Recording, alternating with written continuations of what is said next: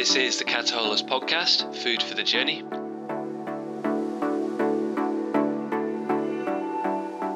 Episode nine, How to Rest, Relax and Recover Properly. Hi, I'm Michael and welcome back to the Cataholus Podcast, Episode nine. So we're nearly at the end of our very first season together. Are you tired? Chances are if you're listening to this, you're probably pretty much exhausted. Well, this is there's two people who've asked me to make a podcast on this topic, so I'm a mad of my word. Here we go. So I've had people asking me, can you help me with my sleep? Can you help with, you know, ideas and tips and strategies, routines, all sorts of things for sleep? And yes, we're going to go into sleep today. So if you find it difficult to sleep, if you're in a bad routine, if you're not getting enough sleep, if you're constantly exhausted, we're going to try and help you with that. But I wanted to expand it a little bit more and focus on quality rest, because sleep is involved in that, recovery, because they're not always the same thing, and relaxation, one that often gets overlooked. So where does this come from? Exhaustion. A lot of people right now, I'm, I'm guessing you might be one of them. I'm certainly having my moments feeling exhausted right now. Well, straight away, I want to give you a recommendation of a book that you can go and read or listen to. It's called Why We Sleep, and it's by Matthew Walker. It's an excellent book. So if you want to go more in depth into this topic, check out Why We Sleep by Matthew Walker. This is my first thing I'd suggest. Take it seriously. Take your rest, take your recovery and your relaxation involved in sleep as well. Take it all very seriously. I've got a phrase that I've used for a few years now with people, and every time I say it to them, they go, oh yeah, that's a good point, that. So it's this, especially if you are in business or if you are a parent or if you're both. You shouldn't perform like a professional and rest like an amateur. So what does that mean? So I'm sure you're working as hard as you can and you're doing great in your job and your roles and your family life. You know, that professional level, that professional status, you're giving it your all. But a lot of people, where they're falling down is they're resting like an amateur. They say, I haven't got time for that. I'm too busy. Uh, that's an indulgence. I'm not going to do that. I'm not going to have a lie-in. I'm not going to have some relaxation. I'm too busy doing this. And the problem is, if you know any elite sports people, their rest and recovery, they will tell you, is probably equal to, if not more important than their actual performance, because they spend more time resting and recovering so they can perform. So I want to go into sleep first, because is probably the best way to rest and recover, and also sometimes to relax. There's all sorts I can say about sleep, and over the years I've grown in my understanding of it a lot, and these are just things that work for me, work for clients. So as always with all of this, just try it out. If it works for you, fantastic. I always say I'm not a doctor, I'm not a medical professional, I don't try to be, so please make sure you consult your G P, talk to your local practice, talk to a medical professional if you're trying to make any massive changes to your, your sleep. I'm not going to do anything about medication or anything like that today. So the first one is a sleep cycle. Sleep goes in phases, it goes in cycles. And if you look into it, there's deep sleep, there's R E M sleep, there's all these different ones. So, you know, when like you you kind of, you're on the verge of sleep and you're almost asleep, but you're still there. And then there's those times you're completely dead to the world.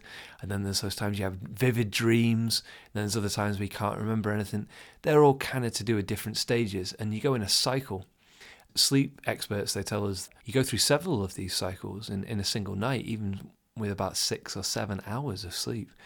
So the first thing is to recognize that you go in a sleep cycle and what is best for you. Now, thinking about a number of hours of sleep that will be optimal for you, a lot of people average is about seven or eight. Now, if you're a parent, obviously you can't get that necessarily if you've got young children, but oversleeping is another problem as well. People say, I need twelve hours every night. You know, good luck getting that at the moment. But what I'm trying to say is that firstly, recognizing your sleep cycle is very, very important, meaning it's not just you're asleep and then you're awake. That's why often, you know, if I have a nap, which I'll come back to, if I have a nap for about twenty minutes, I feel better. If I do forty minutes, I feel worse. So you know your body and you know your sleep. So start by picking a number that's an optimal amount of hours for sleep and just try it out. Are you better on six, seven, eight? You know, do you know what that number is? It's really important, like in anything in business. We have a metric, we can measure it. So that's recognizing sleep cycles. It's not just awake and asleep. So I often sometimes people can say, well, I've slept a lot, but I'm still exhausted. They might not have been able to get into that deep sleep that's very restorative. Another phrase which I've mentioned before is sleep hygiene. So it's like setting up your routine so that you are ready to go to sleep properly, because like I've just said, there's no point coming off the laptop at half eleven at night and going straight into bed and expecting to go straight into deep sleep. It's not going to happen. So there's various things you can do. Here's some that I really recommend from personal experience. Sleep with your phone outside of your bedroom. I'm going to say that again. Sleep with your phone outside of your bedroom. I was very fortunate to go on a stress course once called Stress Control. It was excellent. And people said, you need a space in your house which is safe from stress and pressure that your body and mind associate with rest and restoration. And they said, it's very simple. They said, the bedroom should be for sleep and for sex. That's it. And we all kind of giggled, but the more we thought about it, the more I thought, you know, that's right. It shouldn't be for working. It shouldn't be for looking at Instagram late at night, scrolling through stuff. It shouldn't be for responding to emails. If you want to read a book, that's a bit different. So I started putting my phone outside of my bedroom, because people say, well, it's my alarm, I won't hear it. You will. You'll hear it if it's plugged into the hallway. And I did that about four years ago, and I've never looked back. It's really powerful. So that's the number one thing I'd recommend to improve your sleep hygiene, the quality of your sleep. Because if that phone's in the room with you, you're still kind of half switched on, expecting messages, waiting for things. It's a really bad habit to get into. So getting the phone outside of the bedroom is a really good thing you can do. Also limiting time on it just before you go to bed, or time away from screen before you go to bed. If you wear contact lenses, I was at my optometrist last weekend and she said, you know, if you can take your contact lenses out about an hour before you go to bed, put some glasses on, it allows your eyes to, to rehydrate naturally. A lot of people, if you wear contacts, you get red eyes and you rub them and then you go to sleep and you wake up and they might be even worse because they're, they're not properly hydrated, or you fall asleep with your contacts in. You ever done that? Oh, don't do that, it's awful. So that's something that you can do uh, to improve your sleep, taking the contacts out and getting the phone outside of the bedroom. Another thing I definitely recommend is getting some blackout blinds or blackout curtains. I got a pair of those and I've never looked back, because even the slightest bit of light creeping in, never mind artificial light, even real light, it just tricks the brain into thinking, mm, we need to stay awake here. The darker, the better. Seriously, it's really, really powerful. And if you got into a habit of having a T V on when you fall asleep, again, just say, right, that's not going to help. I'm going to change that. And the final thing on sleep is, you might laugh at this, the power of a nap. Now, for a lot of us, we're working from home or we have a hybrid working situation at the moment. And there are actually times in your day where you might think, do you know what? I've got an hour for lunch or forty minutes. I don't actually need forty minutes to eat my lunch. A twenty minute nap is very powerful. Seriously, don't knock it until you've tried it. For me personally, it really works. It really works to just restore me a little bit. Again, I know my sleep well enough. If I go forty minutes or longer, I'll go into deep sleep and, and I'll wake up and I feel worse. But that twenty minutes, it does kind of break things up. Again, if you're listening to this in Latin American countries or in Spain, little siestas. It's part of the culture, isn't it? It's a really useful thing to check out. And it doesn't actually interfere with the quality of your sleep. The last thing to say, if you're thinking, okay, that all sounds good, but I can't get enough sleep, or my sleep patterns are all over the place, don't worry about it. It's cumulative. What does that mean? It means it adds up over time. Think of it like this. It's how much sleep you get in a week, not just every night. So if you get four hours one night and then six hours another night, okay, that's still ten hours that you've got over two nights. And if you can get more at the weekend, get it in, because it's all it's all about how much quality you can get throughout about a week period. So think of it like money. You know, every bit that you invest is worth it, isn't it? Two pounds, two euros, two dollars, whatever. It's all going to give you some benefit. Think of it with the sleep. The more, the better. Generally, if your biggest problem is oversleeping, that's not too big a problem. You can just cut back on that. So I started with sleep because sleep is the number one way to rest. As I always say, just give it a Google. Every single process in your body when you're asleep goes, oh, thank goodness, she's asleep. Now we can get on with doing this and digestion and growing hair and nails and cell regeneration and protein synthesis and all this stuff that your brain can kind of like take a back seat, and all the, the other processes in your body can kick in. It's incredible. That's why people say, you know, if you're working out, especially if you're lifting weights, you need to rest. Bodybuilders in the seventies, they used to take naps in the middle of the day. Just check it out. So that's sleep. Hopefully that's helpful for you, which leads me quite nicely into rest. So obviously sleep is the number one type of rest I'd always recommend. If you can get an early night, just do it. And people often say, I don't feel better. No, but you don't feel worse. That's another good way to look at sleep. If you have less, you'll feel worse. You won't always feel better if you have more, but you won't feel worse. That's a nice way to look at it. So in rest, there's lots of different types of rest. So the first one I've just mentioned, if you're keeping fit and working out, great. But the growth and the healing comes from the rest, the time away from the gym, away from the weights, away from the running. The, da- the real danger if you've got a type of exercise you like to do is overdoing it. I've definitely done that. So it's when you rest and you stay away and abstain from the training, you actually recover. And abstaining from things is really good, especially over the holidays. Physical time and space away is a form of rest, because the real problem we've got at the moment is overstimulation. If you think about in your body, when your body gets stressed out and it releases cortisol, try and calm you down. Too much cortisol in your system, you feel terrible. Or have you ever had a rush of adrenaline and then you have what's called the adrenaline dump? And you just feel completely just shattered, but you're not tired, but you're just really exhausted. These are all signs that your body is chemically overstimulated, usually by environment. So the best way you can do that is to abstain from things, stay away from the T V, stay away from the news, stay away from social media, have some time away from difficult people, right? Abstaining from things physically is a great way to help you to rest and recover. If you are signed off with stress from work, that's what it is. It's saying, right, this thing is a stressor for, for you. Take time away from it, all right? So quality rest involves abstaining from things. You know, the phrase change is as good as a rest. It's a good one, that. So mixing things up and having time away, abstaining from things. Watch out for that overstimulation. Seriously, that's a big danger for a lot of people at the moment. We're all overstimulated. We need to calm down a little bit. Helps you to rest. The next one we're going to look at is relaxation. The reason I've put this in here is, in my experience working with people, especially in business, and also my time in education, this is the number one forgotten thing.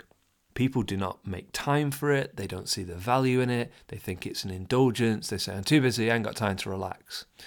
But then they wonder why they're so tired. Because this is the thing. You can be working hard and getting good sleep and good rest, but you're miserable because you're working and then resting. And then work, it's like on, off, on, off. There's no wiggle room. Yeah, there's no living in between.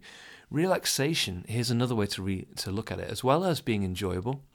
I've mentioned this before. If you are stressed out, your body has a system called the sympathetic system, and it kicks in, and it sends your body basically into overdrive because you think there's a threat. So there's a new variant of COVID, or we're going to lose this client. I've mentioned these before. Well, what relaxation does is to turn on your para, meaning run alongside, your parasympathetic nervous system. And that basically calms you down and relaxes you and says to your body, hey, hey, hey, calm down. Now, please remember this. Your parasympathetic system, it doesn't turn on automatically. We've got to turn it on, because how do you know when the when COVID's gone? How do you know when business is over? How do you know when things are going well or wrong? A lot of our problems and things that exhaust us are invisible, or we carry them around in our head. We can't physically see them. So your sympathetic system is switched on to keep you alert, which tires you out. So if you don't do things to turn it on physically, whether that be abstaining from things and other examples I'll give you, it won't turn on, and that leads to burnout, because eventually your body's just been too overstimulated with all the chemicals and it just goes, I've had enough. And that's actually happened to me. There's always a way back, but it, you don't want to get there, trust me. So here's a really simple thing. Try and reframe it. Instead of this is an indulgent relaxation for myself and I'm being guilty here because I've got three kids and this business or and I shouldn't have time to myself, think I'm taking care of myself. How can I turn on my parasympathetic system?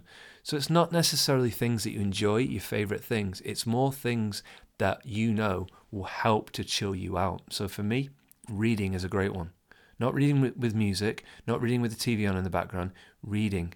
Singular things, doing things singularly is a really good way to turn on the parasympathetic system, because it brings you back into the present moment, all right? There's a great quote from the main actor from three hundred, Gerard Butler, and he used to say, Um, he doesn't go out and party or anything when he's when he's filming shoots. He goes looking for places where he can run and places where he can relax and recover. And I now understand that, right? He rests like a professional. So think about you. What is going to relax you?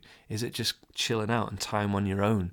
Is it going to be time with friends? You know, it's it's up to you what it is. But what I'm trying to say is, if you can put that in there, it's a very misunderstood and underused example of resting and recovering. Okay, relaxation is not indulgent. It's not, it doesn't make you a bad person. It's a necessary thing. to ensure that you're switching on your parasympathetic system so that you can recover, and that improves your energy and your overall quality of life. Because there's nothing worse, is there, than bringing low energy to meetings, low energy to projects. You're around people, you're constantly tired. It's a bad feeling, that. Sleep can help recover it a little bit, but if you're more relaxed, you know, you just feel really relaxed, you feel very confident, your energy's good. Think about when you're on holiday. Yeah, you can bring that a bit of that energy into your daily life. All right, so the last one is recovery. So we've talked about sleep and rest and relaxation. Again, I like to give you a little bit of a different way of looking at it, right? Here's a question for you.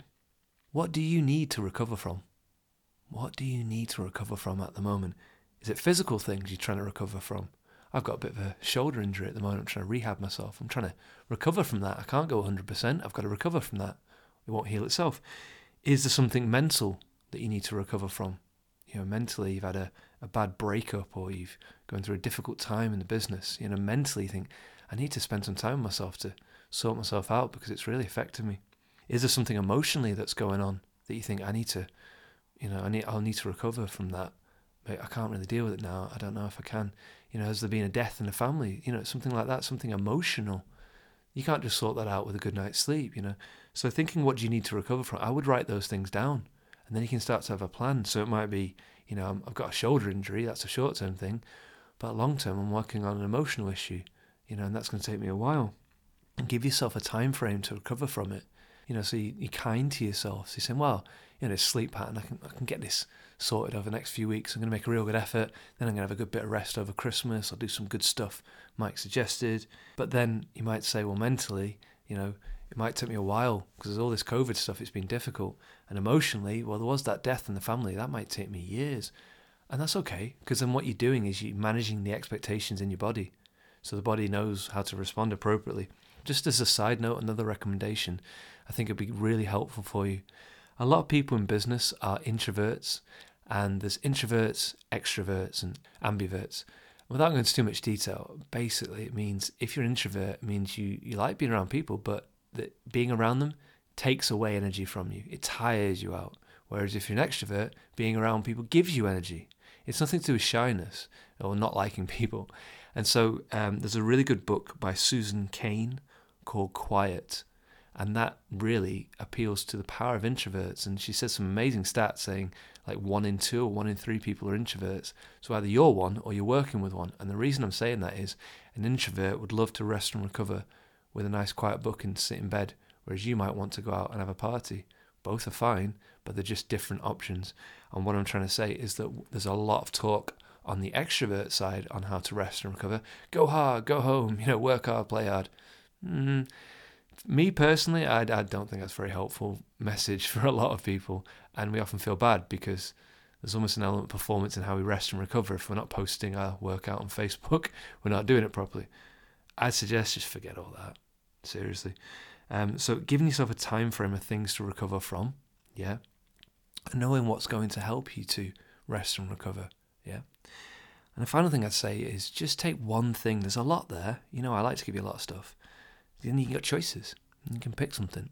So is it the sleep? Is it rest, relaxation, recovery?